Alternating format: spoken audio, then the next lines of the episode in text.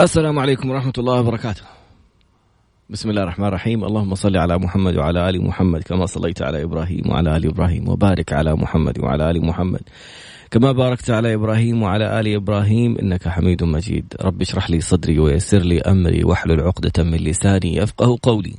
اللهم اجعلنا من الذين هدوا إلى الطيب من القول وهدوا إلى صراط الحميد. اللهم علمنا ما ينفعنا وانفعنا بما علمتنا وزدنا يا رب علما.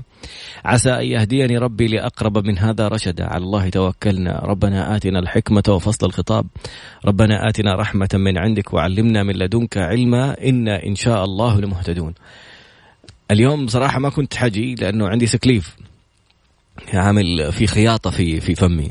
كنت عند الدكتور ياسر رهبيني في المستشفى العسكري. الله يسعده. ما شاء الله تبارك الله. يعني في خمسة دقائق عارف بس أنت فاتح فمك وتشوف شوف أشياء بتطلع كذا و... وإبرة وخيط وأشياء بتصير.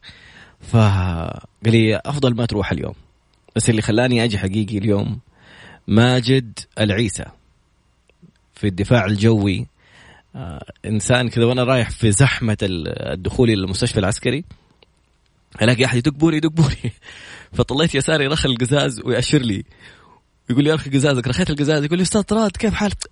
أنا فكرته أخذنا قصة نجاح حق صاحب المغسلة. بدغيش. شبهه سبحان الله فطالع في أهلا كيف حالك؟ قال لي أنا أتابعك في البرنامج. لما قال لي أنا أتابعك في البرنامج عرفت إنه مو هو بادغيش يعني. لو قال كان ذاك يعرفني. فقال لي أنا أتابعك في البرنامج من زمان. بعد فضل الله أديتني دفعة كملت جامعة واشتغلت في الدفاع الجوي وتزوجت وصار عندي يعني عندي أطفال. قلت الله يبارك لك ويسعد قلبك. كنت ماني نايم كفاية يعني في الليل. عادة أنام سبع ساعات ما ألعب في سبع ساعات نوم. فلما ما أكمل نومي كذا أحس إنه عارف المزاج يعني ما هو مضبوط. والله عدل مزاجي قلبني 180 درجة. ودخلت في وقتها على على سناب شات بقول لهم سبحان الله كيف الواحد يكون نعسان وكذا.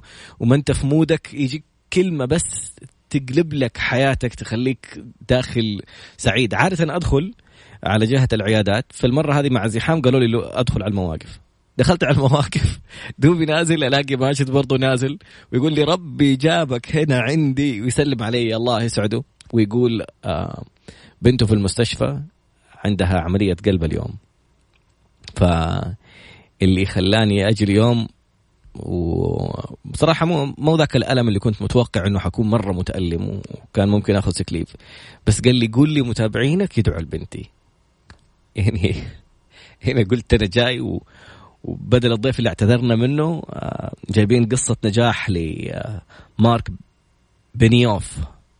مين مارك بنيوف؟ حنتكلم عنه إن شاء الله في الفقرة القادمة بس هذه الفقرة رجاء كذا سبع مرات. ما أبغى أجلس أقولها أنا على الهواء بس لا حقولها على الهواء ليه ما أقولها على الهواء قولها معايا وندعي إن شاء الله لبنته عندها جراحة قلب. ف الله يرفع عنها. نسيت أسأل والله إيش اسمها بس أسأل الله الكريم رب العرش العظيم أن يشفيها. أسأل الله الكريم رب العرش العظيم أن يشفيها. أسأل الله الكريم رب العرش العظيم أن يشفيها. أسأل الله الكريم رب العرش العظيم أن يشفيها. أسأل الله الكريم رب العرش العظيم أن يشفيها.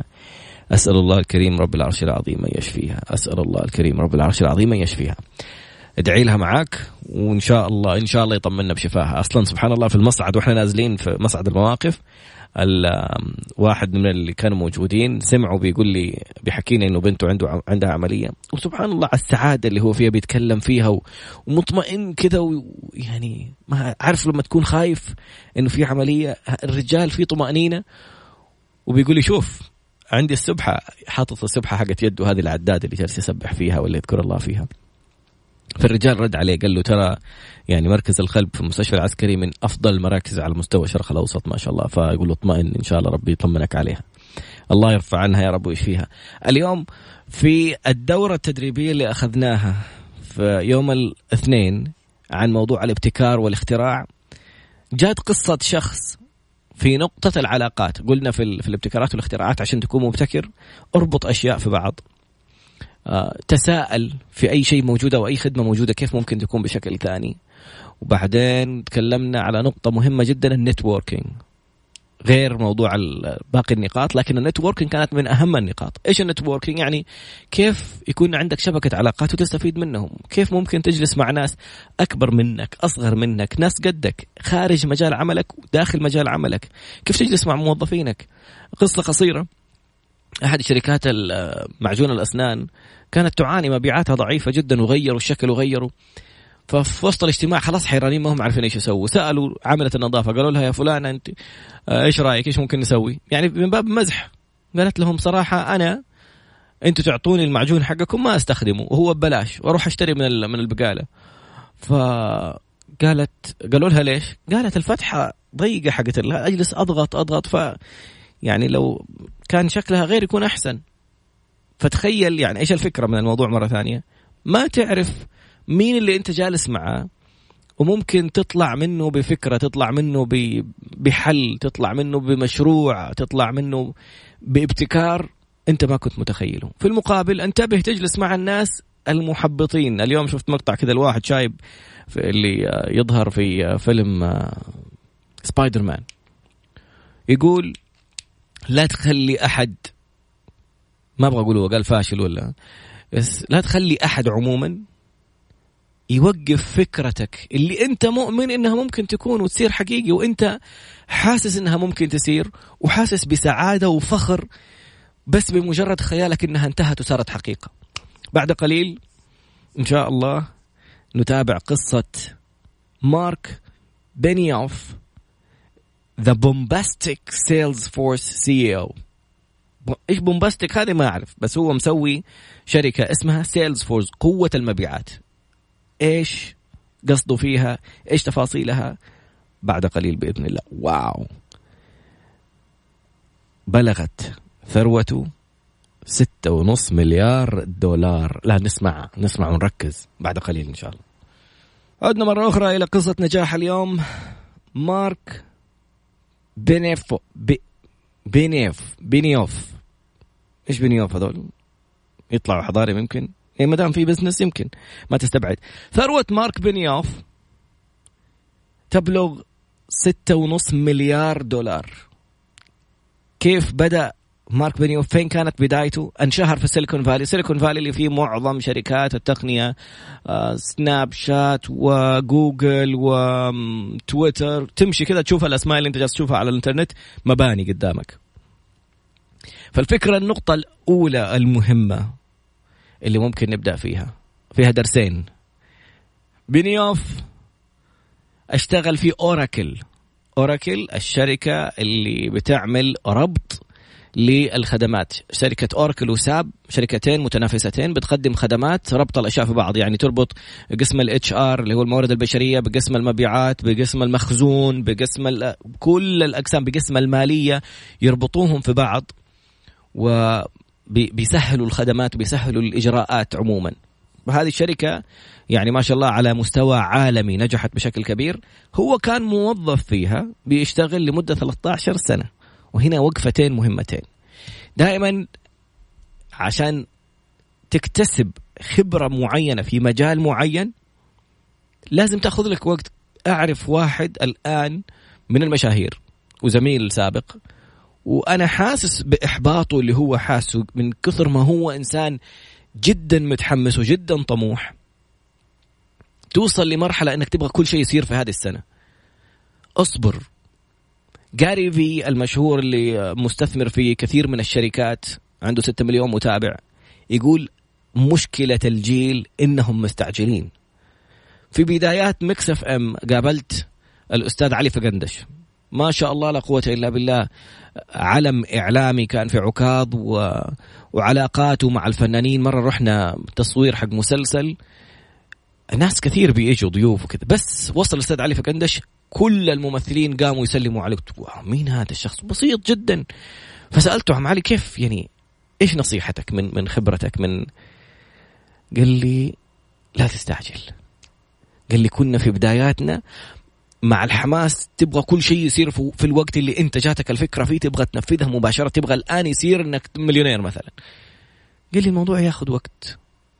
وبهدوءك لأنه أحيانا حماسك الزايد يزعج الشخص اللي قدامك لدرجة إنه ممكن يبطل في الموضوع. قال لي اهدى لا تستعجل. يقول لي لما تصبر سبحان الله أشياء كثير تصير. النقطة الثانية تكلمنا عنها في أكثر من مرة في أكثر من حلقة تحتاج عشر ألاف ساعة قاعدة العشر ألاف ساعة لتتقن. قد إيش تعطي الموضوع وقت؟ إن كان مهارة فكرة. قد ما تشتغل عليها تعطيها من يومك طالع في جوالك إذا عندك فكرة وعندك مشروع وعندك شيء طول في جوالك أدخل على screen time كم بيروح من وقتك في يومك على الجوال؟ إيش بتشوف في الجوال؟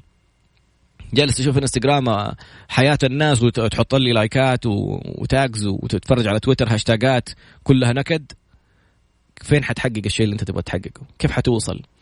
قد إيش بتعطي هدفك من يومك؟ قد ما تعطيه يعطيك. بعد عشرة ألاف ساعة ستتقن. عباد الجوهر كان يجلس عشر ساعات إلى 12 ساعة ولا 16 ما أتذكر بالكم لكن كان يعطي وقت طويل بغض النظر عن مشروعية العزف عشان لا أحد يقول لي حلال وحرام. أنا بتكلم على فكرة إتقان مهارة. وصل في سن صغير جدا إنه بيعزف عزف أبهر طلال مداح قال لي ولد أنت فين فين متعلم. راح للموسيقى موسيقيين آه، رؤساء فرق موسيقية في في مصر. بيقولوا له انت في أي معهد تعلمت؟ قد إيش تعطي وقتك من يومك؟ فالفكرة مرة ثانية جلس 13 سنة قبل ما يترك أوراكل. وهنا نقطتين. كثير من الناس بعد عشر سنين يخاف ياخذ قرار يخاف يخرج يخاف يغير نشاط ولا يبدأ نشاط جديد ولا يبدأ أي فكرة. لأنه أرتاح واطمأن للوظيفة أطمئن للراتب. ما يعرف إنه طب كيف ح... يعني كيف حاجلس وفي النهاية ما يجيني راتب؟ وقلنا في قاعدة جدا مهمة لا تختبر عمق النهر بكلتي قدميك. قدامك نهر جميل وحلو وشايف فيه ناس واقفين ومستمتعين وبيصيدوا وعايشين حياتهم هذول التجار. أنت تبغى تدخل هذا النهر. هل حتجي تقول والله خليني أجرب وتحط رجلينك الاثنين؟ تغرق تطيح تروح. حط رجل واحدة وخلي رجلك الثانية. في المكان اللي أنت فيه على الأرض على اليابسة. يعني جرب بعد دوامك تروح تعمل الشيء اللي أنت حابه ولا اللي تفكر فيه. بعدها شايف نفسك قدرت توازن توقف. الآن خذ إجازة من اليابسة وحط رجلينك الاثنين في الموية. جرب. تفرغ خذ إجازة تفرغ لمشروعك لفكرتك للموضوع اللي جالس تشتغل عليه جانبيا. شوف لو أنت تفرغت وقدرت الوقت إذا اللي خلصته لنفسك الثمانية ساعات اللي كنت تقضيها في الدوام وتسعة ساعات مع البريك وساعة رايح ساعة جاي هذه 10 11 ساعة لو فرغتها لفكرتك لمشروعك اللي أنت بتعمله هل حتقدر توقف وتنجح؟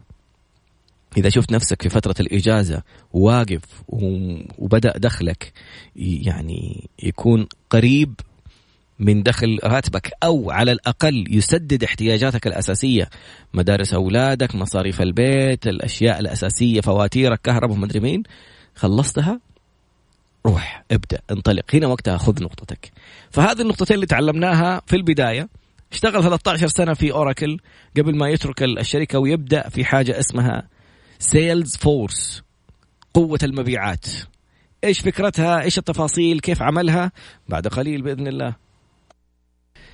عودة مرة أخرى لقصة بنيوف الملياردير اللي كان موظف في أوراكل لمدة 13 سنة. لفتني وأنا أقلب في في سلسلة يعني آه، الكارير سيرته أو مسيرته العملية. بدأ الموضوع من بقالة أبوه. ولا تهمل موضوع الأساس كيف ممكن ينبني لأنه حق دماك. شركة عقارية كبيرة في دبي ومن أكبر الشركات الآن مع التقلبات الاقتصادية محققين خسائر لكن بتتكلم على أحد أكبر الشركات العقارية. كان عندهم محل ساحات يعني شيء ما له دخل تماما.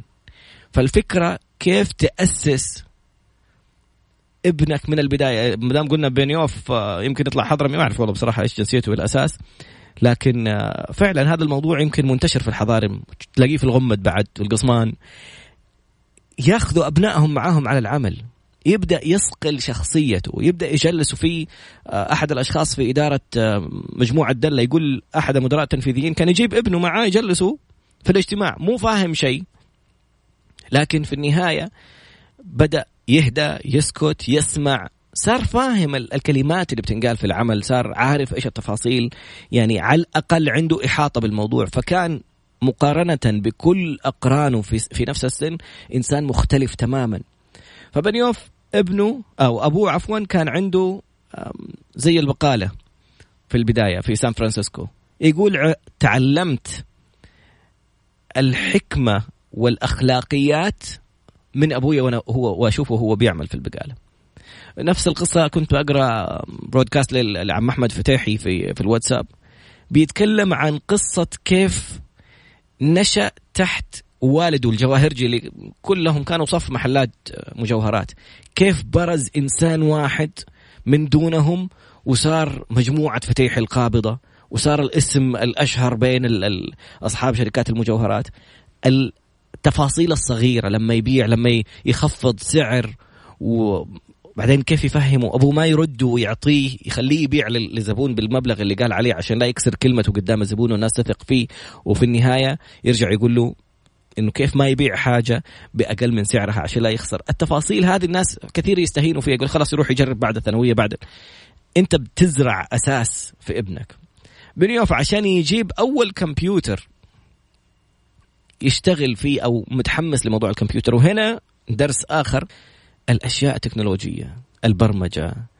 إنك تعمل في مجال تكنولوجي أنت بتتكلم بلغة العالم الآن. بنسمع أسماء كبيرة جدا فقدت اسمها في السوق فقدت حصتها يعني في المبيعات في في حصتها السوقية على قولهم. فقدوها لأنهم إلى الآن خايفين يدخلوا يسوقوا عن طريق تكنولوجيا. هذا الإنسان من صغره كان يبغى يبغى يبدأ يجيب كمبيوتر عشان يتعلم عليه. اشتغل في محل مجوهرات. هذا بنيوف صاحب قصة اليوم. الملياردير اللي ثروته ستة ونص مليار دولار. اشتغل في محل مجوهرات عشان يجمع قيمة أول أول كمبيوتر يشتريه وفصلوه من العمل عشان وهو يمسح الأرضية. مش اشتغل في محل مجوهرات يبيع مجوهرات. يمسح لهم الأرضية. وعشان استخدم الصابون الخطأ في نوع من أنواع البلاط بدل يعني مثلا بيستخدموا للحمام صابون أكرمك الله وللمحل صابون ثاني عشان ينظف فيه البلاط. استخدم صابون خطأ ففصلوه. جمع بعدها وجاب الكمبيوتر وسوى application الكلام هذا سنة كم؟ يعني موضوع قديم. سوى application how to juggle juggle إيش يعني juggle إنه كيف ترمي خمسة كور مع بعض؟ عارف اللي حقون المهرجين لما يمسك أشياء كذا يعني خمسة كور ويرميها ويمسك الثانية يرمي يمسك الثانية؟ سوى application إنه يعلم الناس كيف يعملوا juggling فاشترته منه شركة اسمها TRS اشترته بكم؟ الناس يفكروا الآن خلاص هي هذه الضربة اللي طلعته. 75 دولار. مرة ثانية كيف الموضوع ممكن يكون؟ هذا هذا كله إيش؟ قبل ما يصير عمره 15 سنة. مين كان يحكيني عن شخص ماليزي؟ لما جاء هو رجل أعمال. جاء يبغى يعطي حفيده هديه اعطاه له كورس حق برمجة. الآن مسك جالسه تعمل كورسات البرمجة. ماجد للتنمية بيقدموا كورسات في البرمجة. فهذا الماليزي لما أعطى ابنه الكورس حق البرمجة صار الولد مسوي بلاتفورم مسوي زي صفحة كذا معينة يجيب فيها منتجات حق الملابس الرياضية ويبيعها هو ما يتحرك. عمل إنه كيف آلية شراء مع مع المواقع نفسها حقت الملابس الرياضية وعمل deal مع الشركات حقت التوصيل وصار يبيع وصار عنده دخله الخاص وهو لساعه في المتوسطة. بنيوف وعمره 15 سنة. لقي software software يعني البرامج التشغيلية اللي يحطوها جوة الكمبيوترات. إيش اللي صار في ال software هذا؟ أو بالأصح عمل software يعني باع application بسيط اتعلم عليه البرمجة. هو قبل عمره قبل ما يوصل 15 سنة باعه ب 75 دولار. ما هي بالرقم؟ بقدر الإنجاز. إنك أنت إحساس إنك سويت شيء واشترته منك شركة؟ يعني إيش المتاع هذا اللي ممكن تحس فيه؟ وتعرف يعرف الشعور هذا جيدا؟ صاحب أول راتب لما تأخذ مبلغ أو لما تعمل شيء بنفسك ويجي أحد يشتريه منك هذا الإحساس لا يوصف. أتذكر إني كنت ماسك جايب معي الورقة لسه حقت أول راتب اشتغلته part time كان جايبني أبوي معاه في المكتب عشان أتضارب مع نوضو محمد في البيت. يبغى يفكهم مني فاخذني على الشغل كم كان الراتب 500 ولا 500 ريال ولا 1000 ريال كان في شركة عرباسكو حق الطيران. وما أعرف شكله هو اللي كان يعطيهم الفلوس عشان يعطوني إياها. بس المهم إنجاز يتحقق كيف ممكن يكون تغيير في حياتك. إيش فكرة ال application الجديد أو ال software خلص application حق كيف ترمي الكرات الخمسة في في نفس الوقت تلعب فيها هذا ال juggling باعها ب 75 دولار. فين وصل في موضوع ال softwares يتحول من application إلى software خاص بال computers بعد قليل إن شاء الله.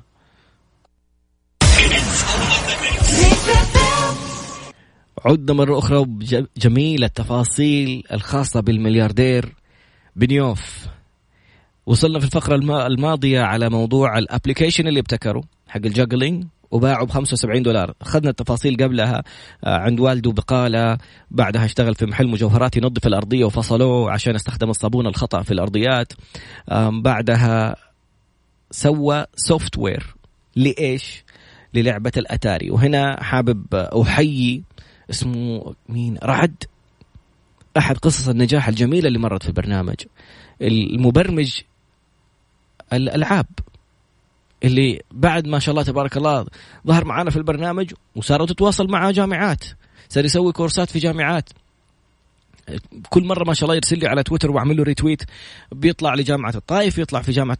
ما جامعات مختلفة والإقبال على الموضوع كبير فشكرا جزيلا للجامعات اللي بتفتح أبوابها لمثل هذه الأفكار. صناعة الألعاب والجيمنج مليارية.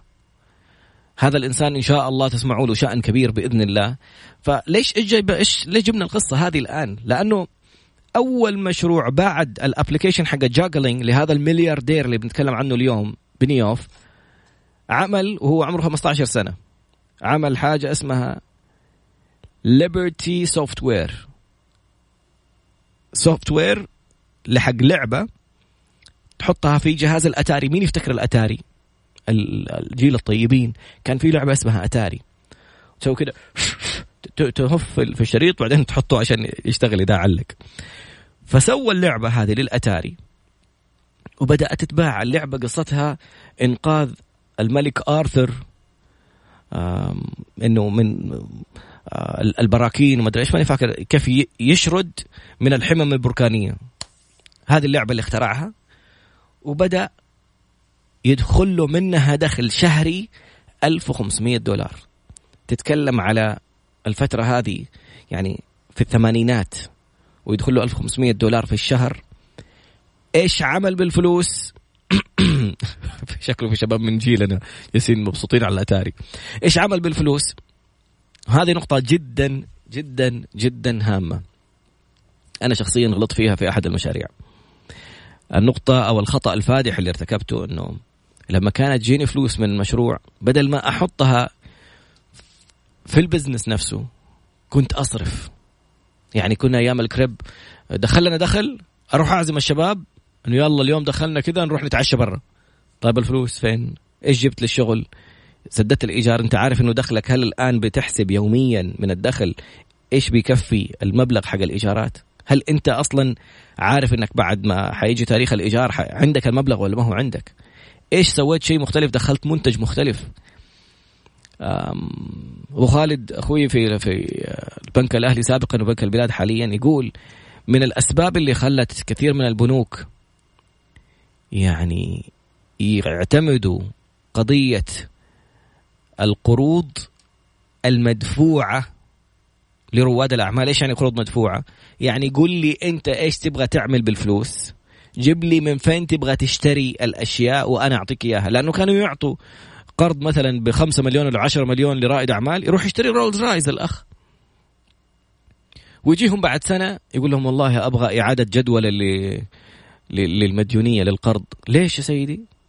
والله يعني ما المشروع ما ماشي تمام. طب بيع الروز رايز حقتك طال عمرك. جايني. تشتري كماليات برأس مال اشتري الأشياء هذه الكمالية والأشياء اللي تبغى تستمتع فيها من أرباحك. لما تشوف إنك أنت مسدد كامل تفاصيلك و... وعندك فائض تبغى تروح تشتري فيه. الجميل مرة ثانية عودة للقصة. إنه بنيوف بعد ما صار يجمع هو عمره 16 سنة. جلس يجمع 1500 دولار صار يدخل له دخل من لعبة الأتاري 1500 دولار في في الشهر.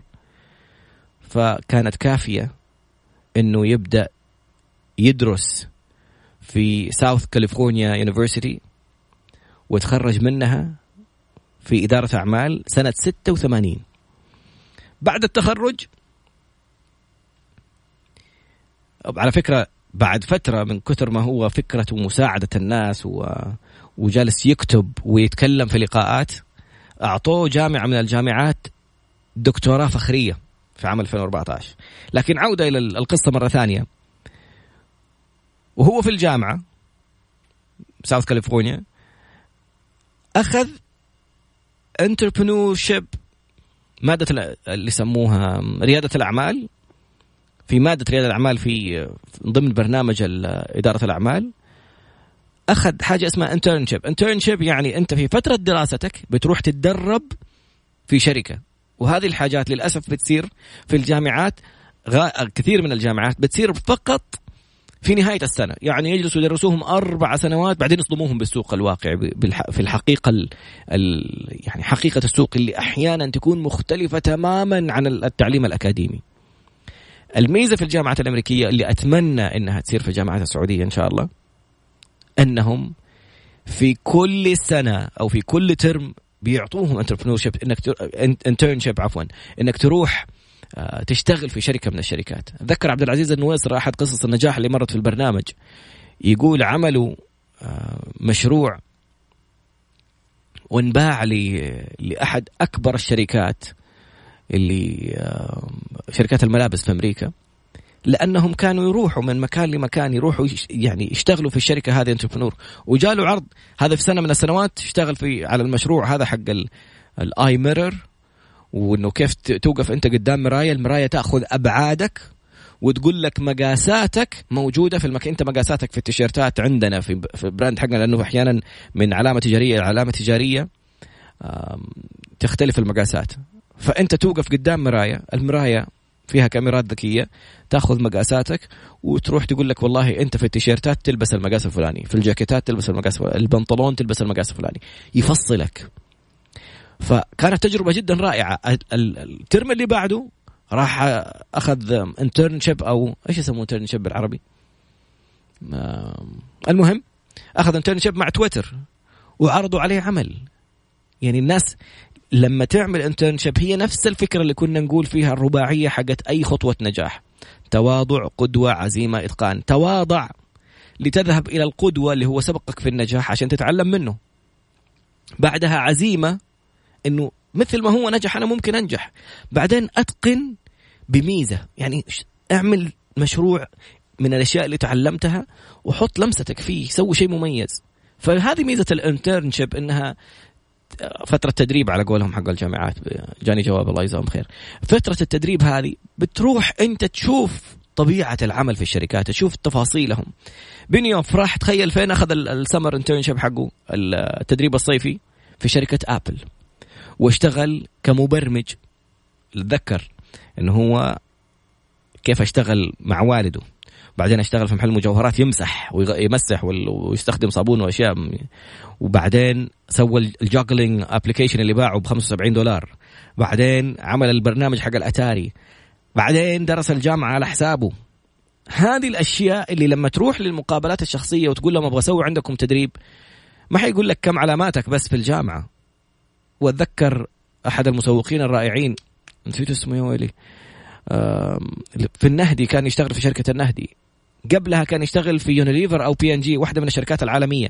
اللي ما ياخذوا إلا أفضل الناس واللي عندهم خبرات. فجاهم وهو متخرج بمقبول ظاهر تخصص كيمياء ولا أشياء يعني ما لها دخل ابدا في التجارة. فقالوا له أنت من جد يعني إيش الثقة اللي أنت جاي فيها؟ قال جربوني. ليش وافقوا وجربوه؟ ووصل إلى نائب مدير ماركة في أحد الشركات العالمية اللي اللي تديرها بي ان جي أو يونيليفر ليش؟ لأنه شافوا شخصيته لقيوه إنه كل صيف يروح يتدرب بيشتغل متحمس عنده ثقة في نفسه. كيف حتكتسب هذه الثقة إذا ما اشتغلت بنفسك؟ هذه السيرة الذاتية البسيطة الجميلة اللي كلها إنجازات لبنيوف خلته أحد الأشخاص اللي وافقت Apple إنه يتدرب عندهم التدريب الصيفي. أتدرب عندهم ويقول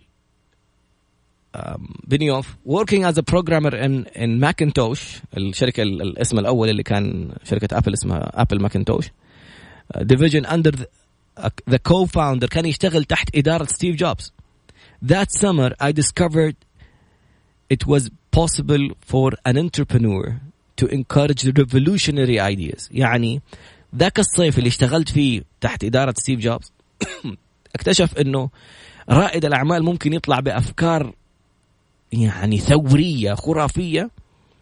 وبعدها صار ستيف جوبز ال mentor حق بنيوف. إيش يعني mentor؟ ال mentor هو شخص في التخصص اللي أنت تبغى يعني تشتغله تتخذه مرجع لك يعلمك ترجع له وقت التحديات اللي بتمر فيها الأفكار اللي تبى تناقشها إذا عندك فكرة إذا عندك مشروع إذا عندك تحدي إذا إذا تحتاج علاقات تحتاج شيء تتكلم في تسأله فكل إنسان يحتاج له منتر أنا يبغى لي أدور على منتر فجوبز بيكام one of the Benioff's mentor. وشوف مو بس ستيف جوبز هو ال mentor الوحيد حقه. خذ لك في كل شيء أو في كل مجال من مجالات حياتك mentor ترجع له. يا ستيف جوبز إيش أسوي؟ يا فلان فلان إيش أسوي؟ مع شهرة حد عنده ستيف جوبز ويدور أحد ثاني؟ نعم لا تكتفي. There would be no salesforce.com without Steve Jobs. هو بيقول إنه ما كان ممكن يصير حاجة اسمها Salesforce المشروع حقه إذا ما كان فيه ستيف جوبز. الكلام هذا قاله من 2013. كيف كانت الانطلاقة؟ كيف وصلت؟ مين شركائه؟ بينيوف كان يخطط إنه يبقى مبرمج طول حياته. لكن في الجامعة اللي بيدرس فيها في بروفيسور قال له أنت عندك عقلية ال businessman عندك عقلية رجل الأعمال. ف راح أخذ course على موضوع خدمة العملاء.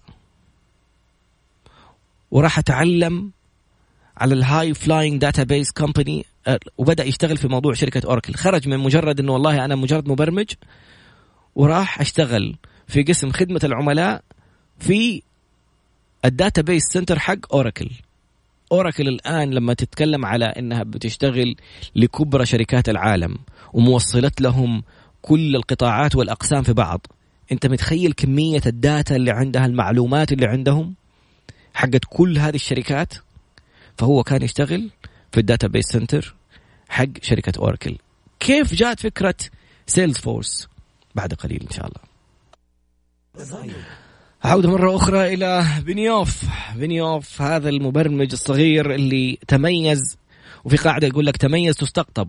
واليوم اليوم أنا غيرت آه، كلمة كنت أقولها دائما على على الهواء مباشرة واكتشفت إني أنا مخطئ. وبنيوف علمني الاختلاف. بعد ما البروفيسور اللي في الجامعة وهنا مرة ثانية دائما اصنع لشخص يومه. قول كلمة حلوة. شفت حاجة حلوة فيه؟ والله إني ندمان إني شفت دكتور في المستشفى العسكري أنا جاي وهو جاي في طريق كذا عكس بعض. كنت بس بقول له nice tie عجبتني الكرافتة ربطة العنق الخاصة حقته. فكان نفسي بس أقول الكلمة دي وأنا ماشي. طول ما أنت ماشي قول كلام حلو يا أخي. ما تعرف ممكن إيش تكون كلمتك هذه هي اللي تصنع يوم البني آدم. تعرف لما أحد يقول لك حاجة حلوة تروح تحكي أمك وأبوك في البيت وإذا كنت متزوج تحكي زوجتك وأولادك كذا متفاخر. قول كلمة حلوة للناس.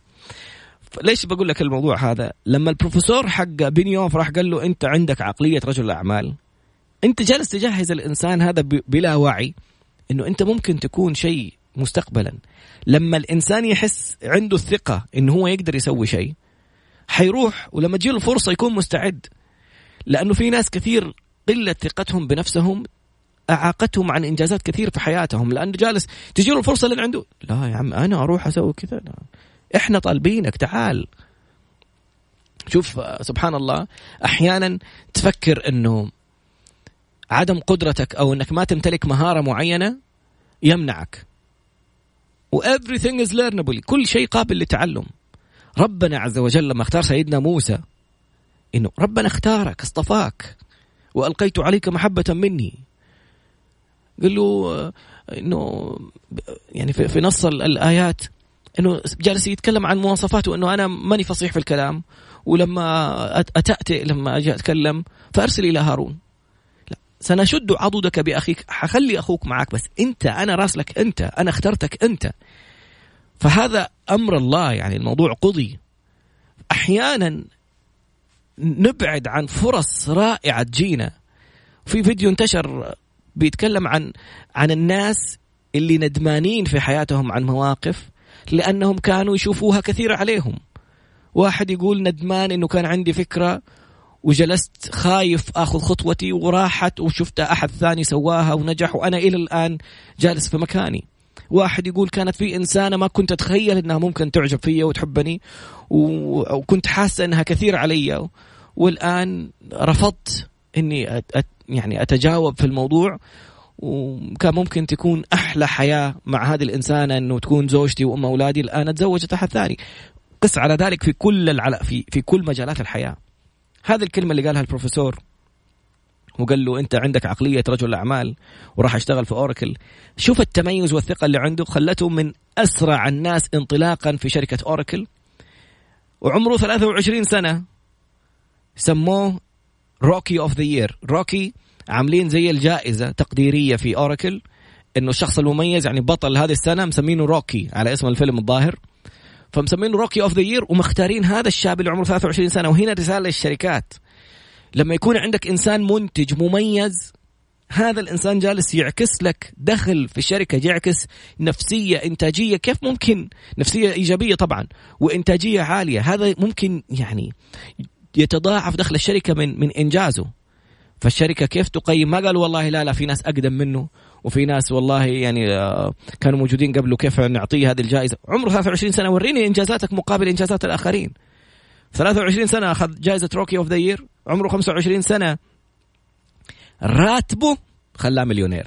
هذه النقطة اللي كنت أقول ما في مليونير موظف.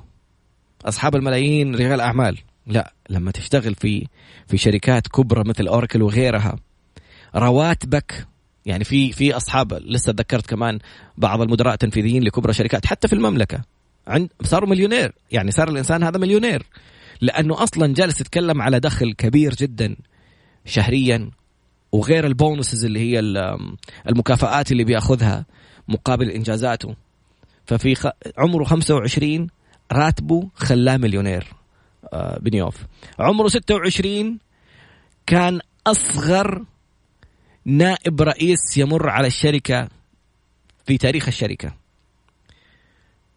بعدها هو في أوركل. الآن تميز تستقطب مين اللي صار بينتبه لهذا الموضوع الملياردير بس فشله هذا الملياردير صاحب أي نشاط. نقول النشاط اسمه لاري إلسون حق مجلة بلاي بوي حقت المجلات الإباحية. شاف هذا الشاب المتميز فلفته إنجازاته عمره 26 أصبحوا أصدقاء مقربين جدا. With Ellison mentoring the younger Benioff. الآن شوف مرة ثانية قلنا بغض النظر إيش نشاطه الله يهديه هذا حق البلاي بوي لكن هو إنسان ناجح في مجاله. بغض النظر مرة ثانية عن الحرمانية. وبعدين أخذوا mentor تعال وجهني. وما قال والله أنا نائب رئيس شركة ما أخذ أحد مدري عمرك لا تتكبر على تعليمك. ممكن أصغر منك يعلمك. فهذا الإنسان بالإضافة إلى ستيف جوبز كان عنده mentor آخر. بعد قليل فقرتنا الأخيرة في ثلاث دقائق. كيف كانت النشأة والانطلاقة المليارية لبنيوف؟ أهلا وسهلا. عودة مرة أخرى إلى آخر فقرة في قصة بنيوف بنيوف بعد ما تعرف على حق مجلة بلاي بوي أستغفر الله العظيم. وبعدها صاروا يخرجوا مع بعض صاروا يسافروا مع بعض. أخذ فترة صار يجوب العالم. بعدها وهو في هاواي بعد 13 سنة عمل صار. عارف لما تكون جالس تحقق إنجاز إنجاز إنجاز okay وصلت لل... للإدارة العليا في الشركة اللي أنا فيها. بعدين إيش الإنجاز القادم؟ إيش المرحلة القادمة؟ وهو بيسبح مع الدلافين في هاواي جاته فكرة Salesforce وكيف مرة فاكر لا تختبر عمق النهر بكلتي قدميك؟ وهو في شركة Oracle عن طريق Oracle في عندهم زي البرنامج لدعم الأفكار الريادية. أخذ دعم من الشركة عشان يقدم فكرة software أو برنامج داخل صفحتك في ال website تضغط عليه يدخلك على application خاص بال business من داخل صفحتك الخاصة بالشركة.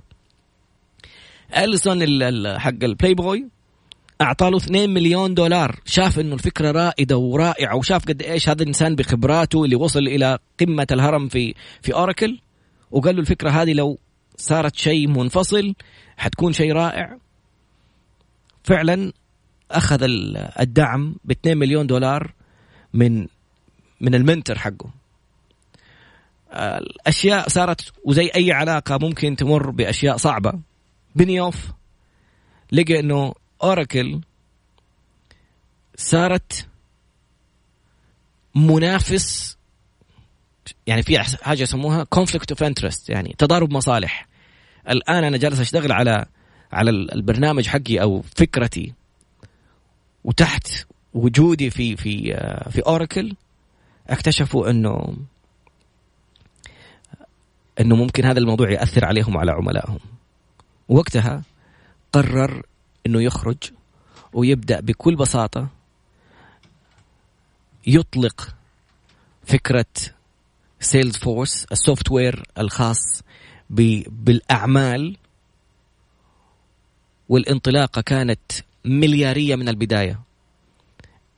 ما في وقت الآن ندخل في تفاصيل كيف ممكن يكون الموضوع بس الأساسيات اللي دخلنا فيها أو الكلمات اللي اللي, اللي قلناها أو القصة الآن بغض النظر إيش السوفت وير ولا إيش الخطوات اللي صارت الستبس والخطوات اللي تكلمنا في قصة انتقالاته كافية إنها ممكن تكون درس لوحدها. إن شاء الله نتكلم عنها أو نستشهد فيها في حلقات أخرى بإذن الله. سبحانك اللهم وبحمدك أشهد أن لا إله إلا أنت أستغفرك وأتوب إليك. في أمان الله. في أمان الله.